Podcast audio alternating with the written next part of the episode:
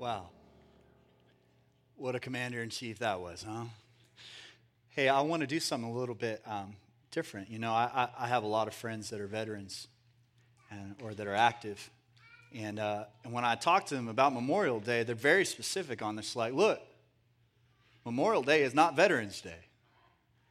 And Memorial Day is not when you recognize the servicemen and women that are active currently. It's the day that we honor those that paid the price. And so I get that. I, I get that we, you don't want to just group things together because it loses the power of the honor of the day that's set aside. So I want to do this. I want to just ask if, if you have ever lost a loved one, it could have been a grandfather, uh, it could have been even further back than that, but if you've ever lost a loved one in service to this country on, on any, in any way, um, and there any branch of the military, I just ask you to put your hand up right now, anywhere in this room. We just want to thank you. Thank you so much for your sacrifice. Uh, and, and I also, also want to recognize, even though you don't want me to, look, when you, when you make the pledge, you take that oath, you do it knowing that, you, that as a country we could send you somewhere where you could lose your life. And so I'm thankful for our servicemen and women that are willing to count that cost every single day. If you guys will, let's just give it up for those men and women. We appreciate you. Thank you so much.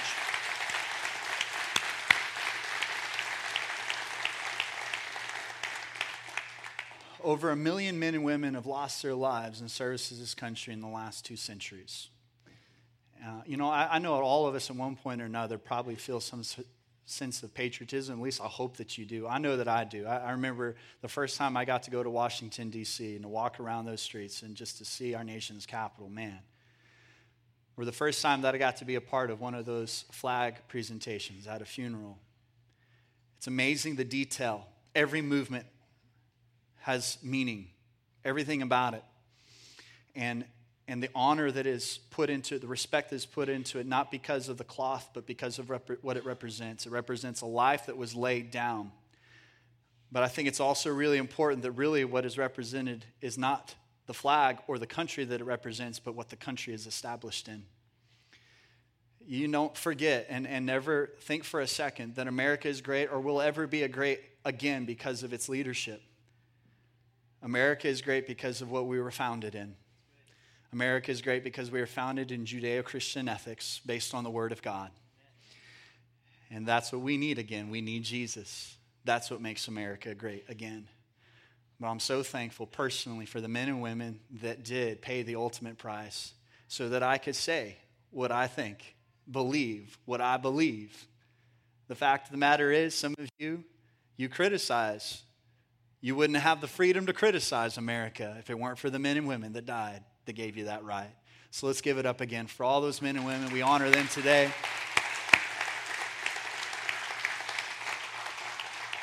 All right. You guys ready to get in the Word today?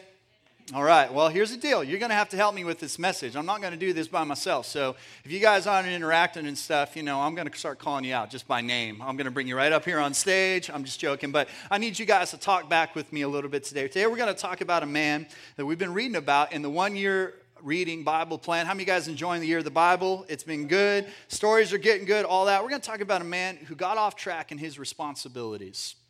Truth is, he was supposed to be off at war. He was supposed to be defending his nation, but he was at home. He got lazy. He got complacent. He wound up using his power and his money to completely destroy a family. David. David, the shepherd boy, eventually was anointed as king of Israel by Samuel. He slays Goliath, comes into Saul's court. Saul winds up getting jealous of him. Saul winds up chasing him, trying to kill him. David's on the run for a long time until eventually Saul falls on his own sword, committing suicide on the battlefield. So David comes in and starts ruling the nation of Israel, and things are going good. He's a good king. It's hashtag winning all over the place when at first. And then David makes a really, really, really dumb decision. He sees this married woman, Bathsheba, bathing on a rooftop. He's overcome with the lust of that, commits adultery with her, and then tries to cover up the affair by having her husband killed and commits murder. You'd think with all that that God would be pretty disappointed in who David was. You'd think after hearing all that that God would just be ticked at David and would have just struck him down on his spot he was standing in. But this is what it says about Samuel in the New Testament, in Acts. It says in chapter 13, verse 22 After removing Saul, he made David their king. God testified concerning him I have found David, son of Jesse, a man after my own heart. He will do everything I want him to do. Man. In spite of David's mistakes, in spite of his sin, God still calls him this. Aren't you thankful that God looks to your potential? Aren't you thankful that God looks about who you can be and not necessarily who you are or who you used to be? I love that God looks at our potential. I'm so thankful that Jesus, when he walked around, he walked around looking at people through the filter of who they could be, not necessarily where they were at. In the Old Testament, God is talking to Moses about how to pick a king. Because God knew eventually Israel was going to want a king, even though he would have rather them just depend on him. He said, But look, when you start looking for a king, you need to be aware because there's really three areas that most kings will fall in a lust for power, He talks about chariots and horses, a lust for gold and silver and money, and a lust for women. Really, in your life, in my life, there are one of really four areas, because I'm going to add one to the list, one of four areas that the enemy will get us in. The three are the same that, that lust for power, that lust for power, the lust for money, gold, the lust for sex, and the lust for alcohol, drugs, for getting high, the lust for getting high. Could be drugs, prescription or non prescription. These are usually the four different areas that the enemy comes at us in. And David didn't have an issue necessarily with the power of the money, but he had a major issue with the women. Might have had a little bit of problem with the getting high thing because he did get drunk with Uriah, Bathsheba's husband, before he got him set up to get killed. But he had a major issue I think it's really important that you all know the area that you are most vulnerable in and that you're honest about it. You're able to tell some people that you trust that area, that they can be aware of it, that they know you well enough that they can tell when you're struggling in that area and love you enough to say something about it. You ever seen somebody, a great king, fall? A great leader fall? How about a great company? You ever seen a, a company become irrelevant before because maybe they got a little too high on their horse? Whatever happened to Kodak? Blockbuster? I know it happened to Blockbuster. Redbox happened to Blockbuster. and I'm okay with it. Circuit City? Motorola? Reader's Digest. Whatever happened to them? They're just like irrelevant anymore. I'll tell you one thing you don't hear. You don't hear anybody say, hmm, I've got a Yahoo that. They say, I'm going to Google that, but they don't say, I'm going to Yahoo that. Ever had a spiritual leader in your life fall? I have. Man, it stinks. And, and you're just blown away. like, how did this happen? It happened because they got to the point where they were the king. They were the king. In their own mind, they were the king. And so they got to this place where they didn't think that they were vulnerable. They let down their guard in that, that area where they could be attacked. I'm so thankful that God doesn't see us for our sin. I'm so thankful for, for Pastor Rick and our executive team. Well, I just want to tell you, for me personally, but, but for you as well, they just see us for our potential. They see us for who we can be. As a church, this is who we have to be. As a church, we have to look at the world around us and not see them in their sin, but see them for the potential of who God created them to be. We've said before, there are people are out there right now that are smoking pot, fornicating, all up in their sin and wrapped up in the world that God is going to get a hold of, set them free, fill them with His Spirit, and they're going to wind up being pastors in this church someday because of how God sees them And we want to be people that see them the same way that God sees them. Amen? But when you get to a place when you're the biggest thing happening in your own mind, you will not see clearly. You will not see clearly. You are not the most powerful force on earth, the Holy Spirit is, but He is also a gentleman. And at one point or another, if you keep rejecting Him, He's not going to force His way into your life. It says this in Psalm 32. This is David when he was still in that place where he was not coming clean. When I refused to confess my sin, my body wasted away, and I groaned all day long. Day and night, your hand of discipline was heavy upon me. My strength evaporated like water in the summer heat. Anybody ever felt like that before? Maybe you feel like that right now. It's like, God. Well, for David, it's because he refused to confess. That problem that you won't talk about has just become two problems. It's a problem that you did it, and it's a bigger problem that you won't talk about it. Fortunately for David, God sent this guy named Nathan to help him out. Look, everybody needs a friend like Nathan. Because Nathan came along and, and, Nathan just called him out. Everybody needs a friend that'll tell you when you look foolish or acting foolish. There's plenty of examples in our culture of people that obviously don't have a Nathan. You ever watch tryouts for American Idol? They don't have a Nathan. You ever got home at the end of the day, realize your zipper's been down all day long? You need a Nathan. Ever get home, you got a little cliffhanger booger right there on the end of your nose? It's been there for a while. There's classifications of boogers. You need to know that. And you needed a Nathan to let you know that. You need to have somebody in your life that can call you out and tell you. Man, Nathan came along. He was incredible. He's so bold. He tells David, by the way, you're not going to build the temple. I know you're really looking forward to that. You're not the man. Sorry, you're not going to get to do that. He even told Nathan about when his kids were off track and were conspiring and putting together this evil plot and plan. I would suggest, on a side note, that you have somebody in your life that can tell you when your kids are off track. Now, this is very difficult. I've learned as a pastor look, I can preach on just about anything, I can help people with just about anything.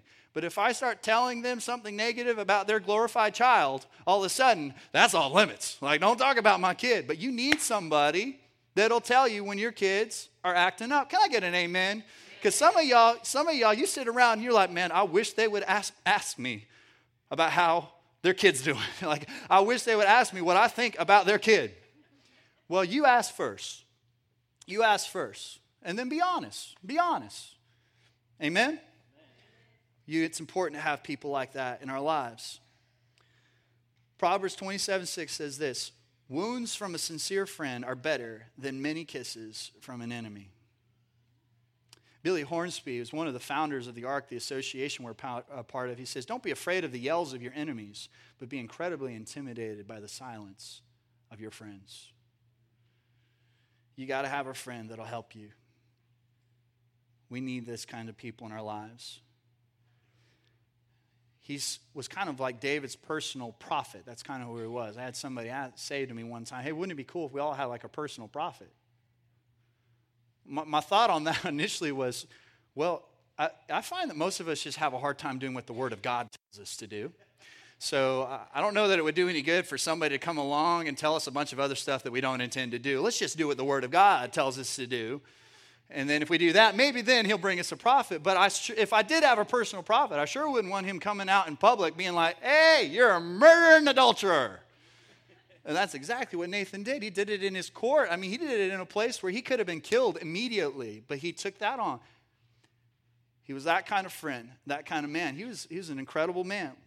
Let's look at this situation where Nathan comes and, and confronts David it's in 2 Samuel chapter 12. Let me talk through it and then we'll pick it up in the scripture. Basically, he comes to him and David has, has had this affair, had adultery, but he's not confessing it. He's covering up this murder. And so Nathan has been told by God what everything that has happened, and he wants to confront David and help him to see the sin that's in him. But he does it in a way that just kind of like entraps David. He, he's kind of got to have to trick his mind out of this place where, where he's not confessing. It. And so he brings up this story and he says, okay, there was this rich man and poor man. The poor man had this lamb that was precious to him. It was like a member of his family, like a daughter. It would eat out of his hand at the dinner table. And the rich man had a guest come and visit him. The rich man wasn't willing to give up one of his own lambs to feed the guest, and so he went to the poor man and took that lamb and killed it and served it to the guest.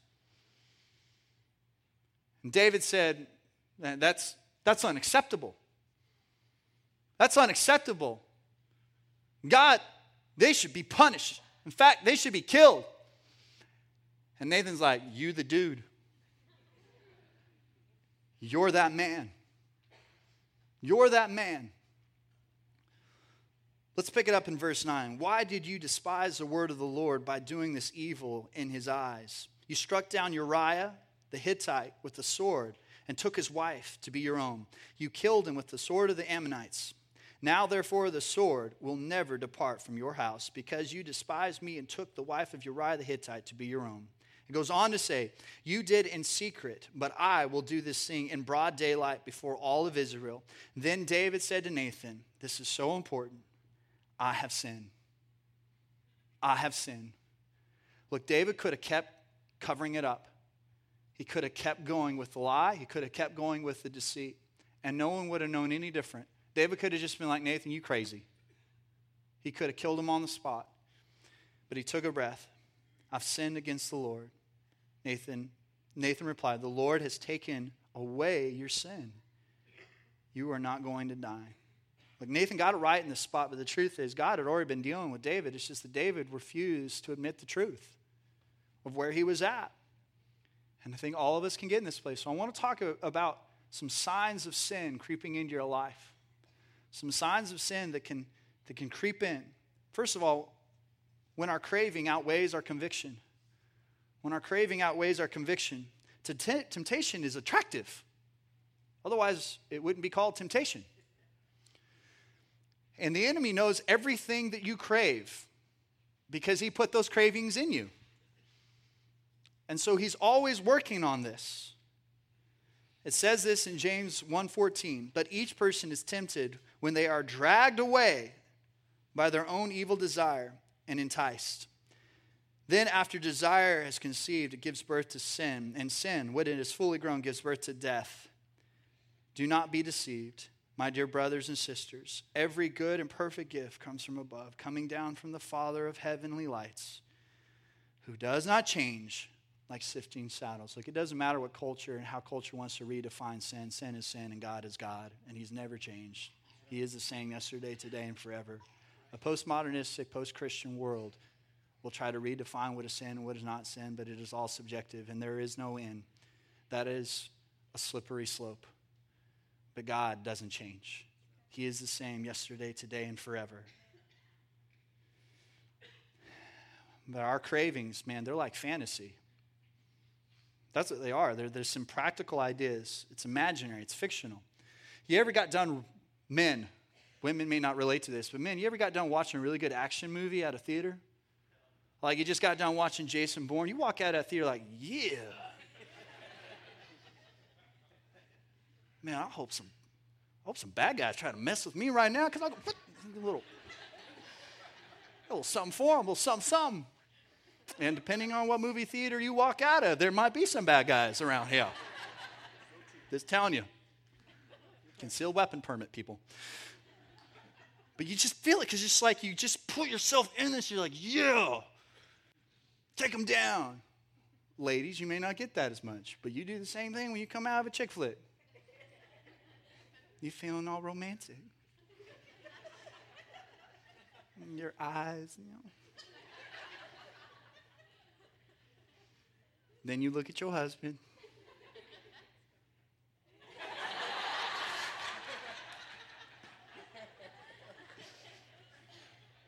because you're living in a fantasy.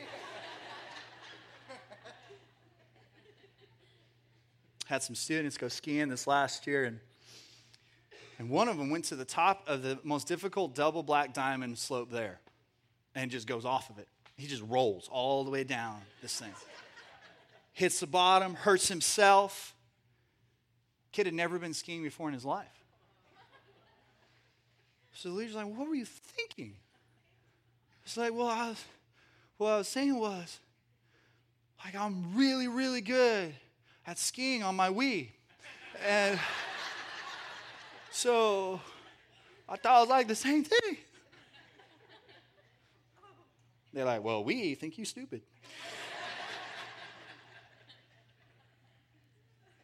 Fantasy in your mind never plays out the right way in real life. Just going with your cravings, it's going to harm you. I mean, imagine if you literally ate everything that you craved to eat anytime you wanted to. Some of you are like, well, maybe. the only time that this is okay is when a woman is pregnant. That is like the only time. And they eat some weird things. But a lot of times we just give ourselves over to our flesh in a lot of areas. You ever had a craving to just go eat something you knew was bad for you? A couple weeks ago, I was, I was driving into to Conway. I was driving past Krispy Kreme. Mm, and the light was on, baby. I had to start doing spiritual warfare right up in my car. I'm like, no, Satan, behind, get behind me. Get behind me. I drove right past that place. I'm like, I'm a man of God. drove right on by there. Kept on driving right to the Taco Bell drive through. so it seemed like a good idea at first, but after, it was like, uh, it seemed like a good, oh, not a good idea after. Some people do everything that their sinful nature desires. And when you get to that place, really only a divine intervention is going to help. You're going to have to have Jesus. It says this in John 8:34, very truly I tell you, everyone who sins is a slave to sin. So, if the Son sets you free, you will be free indeed. You got to come to Jesus. Look, sin is like a cancer. It's not going to stop until it consumes you. But Jesus is a healer. And it's not over, friend. But you got to call on him. Number two, when we cover up instead of come clean. When we cover up instead of come clean. Have you noticed that the cover up is almost always worse than the sin itself? You ever notice that? Can you think of an example when somebody tried to cover up one of their mistakes, like something in politics, or a wife, or a husband, student? You? Have you ever tried to cover up your sin? I think the worst thing that could ever happen is for the cover up to work. That's the worst thing could ever happen. Look, I am so burdened for our students. I'm burdened for our students. This last week, we got to meet with some of the, the leadership from our schools, and we're just talking with the th- about the things that they're, they, they were dealing with. And God, look, we need to help and support the leadership in our schools, people. You have no idea what they're wrestling with. But we asked them, we talked about a few issues. And by the way, some of the issues that you think are like the biggest issues right now are not the biggest issues. We asked them what the biggest issues that there is that they're dealing with in schools. You know what it is? Social media social media, specifically the pictures and the videos that the kids are taking. Okay? So here's the deal. What I'm concerned about the sin that this generation is dealing with. I'm concerned about that, and I'm concerned that the sin is moving younger and younger, and the maturity is getting older and older to deal with the sin. I'm concerned with that, but you know what's way more concerning to me is how good this generation has gotten at covering up their sin. So you, you may know this, you may not know this, and we may have a bunch of students that never want to come to church here ever again after I tell you this.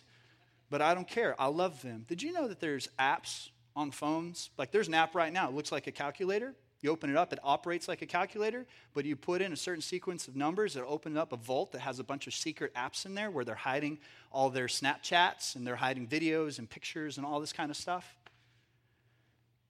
Look, some parents are like, What? You're freaking out right now. Look, let the Holy Spirit do his job. But I want to tell you this confess it, give them an opportunity. I, I, love our students and I love you, and I want you to find freedom. And it doesn't happen when you're hiding it. As long as you're hiding it, the enemy is going to kick your tail.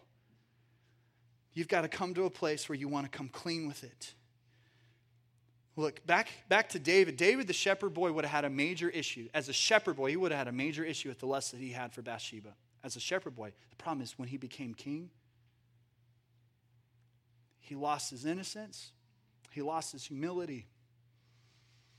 And so he gets to this place, and, and he's trying to hide this sin, he's trying to cover it up. When you become king in your own mind, your heart will harden. When you become king of your own life and your own mind, your heart will harden to the things of God. God wants you to stay in a place where you're humble. A hardened heart just doesn't want to get caught. That's the problem. And says this in 2 Corinthians 17 godly sorrow brings repentance that leads to salvation and leaves no regret. That's how you know. That's how you know when it's the Holy Spirit dealing with you. Is it leads to repentance, which means you stop and turn away from the sin, but guess what? You don't have regrets and shame from it. That's the great thing about godly repentance. There's freedom in it. But it goes on to say this worldly sorrow, sorrow brings death. You see, worldly sorrow, they're just really concerned with not getting caught. God wants us to be in a place where we're willing. God has God has to send Nathan basically kind of to like trick David into confessing this sin. But he did. Another sign of sin is when you critique others what we condone in ourselves. I, look, I can slip into this. This is one. This is a struggle that I can have. You notice that we often condemn in others what we like to condone in ourselves. I'll give you a couple examples. You might get mad at a politician because they're hiding their mistake or their sin. Have you ever hid something? Like on a computer. Or we get mad because some politician calls someone stupid and yells and screams at them. Have you ever yelled and screamed at somebody and called them stupid? I have. I notice that I get really, really good at assessing other people, but I'm not always great at assessing myself. It's getting really quiet in here.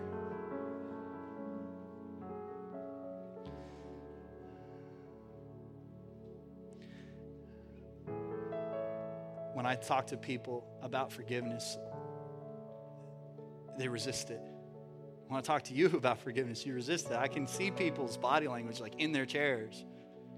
Like I talk about the forgiveness of Jesus in their life, and they're like, yes, bring it. I love it. And you got to forgive everybody no matter what they've done. Oh. I don't know. I'm going to have to look that one up. I liked this before it got to that until I, I, I, just remind you what you've been forgiven of. Look, when you just remember what you've been forgiven of, it changes everything. It changes your perspective. You just remember what you've been forgiven of. When I, when I think about what I've been forgiven of, man, it's amazing how it changes my heart. What can we learn from the sin of David? A couple things, real quick. First of all, your purpose in God helps protect you from sin your purpose in God will help protect you from sin. Look, if David would have just been off doing what God had called him to do, he wouldn't have been at home where he wasn't supposed to be, falling into his sin. God's purpose will consume you to the point where you don't even have time to, to think about sin, much less pursue it. But the biggest thing that we can learn is repentance is for now. Repentance is for now. It's a strong verse, Acts 17:30. The time, the times of ignorance God overlooked, but now He commands all people everywhere to repent. Matthew 3:2. Repent, for the kingdom of heaven is at hand. That was that's like the first words that came out of Jesus' mouth when he entered his ministry. If you think repentance is what some fire and brimstone preacher yelled and screamed at you, you're not going to get the point. But when you understand that godly repentance is one of the most freeing, exciting things, if you want to get your joy back, if you want to get your peace back, repentance is the best place that you can come before God just to confess. Man, as soon as Nathan said, You're the man, David had to take a breath say, Yeah, I am. I am. I'm the man. I'm, I'm, I've sinned. This is the incredible thing, though. Look how quick God's grace comes. As soon as God saw this repentant, moldable, shapeable heart, this teachable spirit, He says, ah, I've taken away your sin. I'm not going to kill you, which, by the way, is what we all deserve. I'm not going to kill you. I'm taking away your sin. Man, that's a good place to be. There's this incredible point about this story, though. David marries Bathsheba, stays married to her, and they have a few kids. One of the sons they call Nathan to honor the guy that was always calling them out about the stupid stuff they did. And another son was named Solomon. We're going to learn more about him, but if you trace the lineage of Solomon, you'll find out about another guy that a lot of us know pretty well. His name's Jesus. God took two sins, a repentant heart, and brought a Savior. That's what He can do in your heart. Let's close our eyes, bow our heads. Just want to pray for you. If you're here today and you have an unconfessed sin, I want to give you the first step towards freedom and healing. I say the first step because I believe it's so important for you to find somebody that you can trust, that you can confess this to. It could be your husband, it could be your wife. Look, our husbands and wives should be our number one accountability, should be the number one people that we can trust with our biggest sin. But you need to find somebody confessing. But I believe that it's going to start with you being honest before God. So I just want to give you a chance. If you have a sin in your life, whatever it might be, and it's habitual, it's secret, it doesn't matter how bad it is, how long you've been doing it, but you're ready to be free. You're just confess that before God and take that first step towards healing. I just want to pray with you this morning. If that's you, just put your hand up all over this room. Come on, let's just let the grace of God do its work in this place. Come on. Come on. Father God, I just lift up every one of these people that are lifting their hands right now. I pray that you embolden them in the name of Jesus to not just submit their sin before you and be forgiven, but to confess it to their brothers and sisters in Christ and be completely healed. I come against the plan of the enemy that would bring shame, guilt, and condemnation. I thank you that right now, in the name of Jesus, godly sorrow godly sorrow and repentance is coming to them so that they can be healed and set free, to find their cutting edge again, to find their joy again, to find their peace again in you. I thank you for that. If you're here and you've never confessed Jesus Christ as your Lord and Savior, or maybe you need to rededicate your life, look, Jesus can't save you unless He is your Lord. You've got to make Him your Lord, you've got to give Him control. And a part of that is walking out repentance. But if you're here and you've never done that and you're ready to do that today or to come back to Him, rededicate your life, get back on track. If that's you, slip your hand up right now. I want to pray for you all over this room. Come on, be bold. Don't hesitate. If you need Jesus in your life this morning, as soon as I see your hand, you can put it down. Anybody in this place? Thanks. Thanks for being bold. Praise God. Anybody else? If you raised your hand, or even if you didn't, maybe you should have right now, just in your chair, say, God, here's my life. I confess I'm a sinner and I need a Savior. And I believe that you sent your Son Jesus to die on the cross for my sin. And I ask for your forgiveness. Help me to live for you. I make you my Lord. I give you complete control. Be my Savior, my friend. Lead me and guide me by your Spirit. Help me to be connected to your body so I can be encouraged. Father God, I just pray that as we're coming into the summers, we're coming into a time when maybe we're we're not as guarded, we're not as on our game, maybe as, as we usually are in relationship with you, a relationship with the body of Christ. I pray that you would remind us by your Spirit the ways that we can be enticed and, drawn into places of sin, that we would just be aware and be convicted by you so we can stay out of those places and walk in the truth, in the light of who we are as your sons and daughters. In Jesus' name, amen. Amen. Come on, let's give God a hand for his word. Had a couple people getting right with him. Praise God. Let's all stand. Worship God with our, our giving this morning. Let's look at this verse before we give. Honor God with everything you own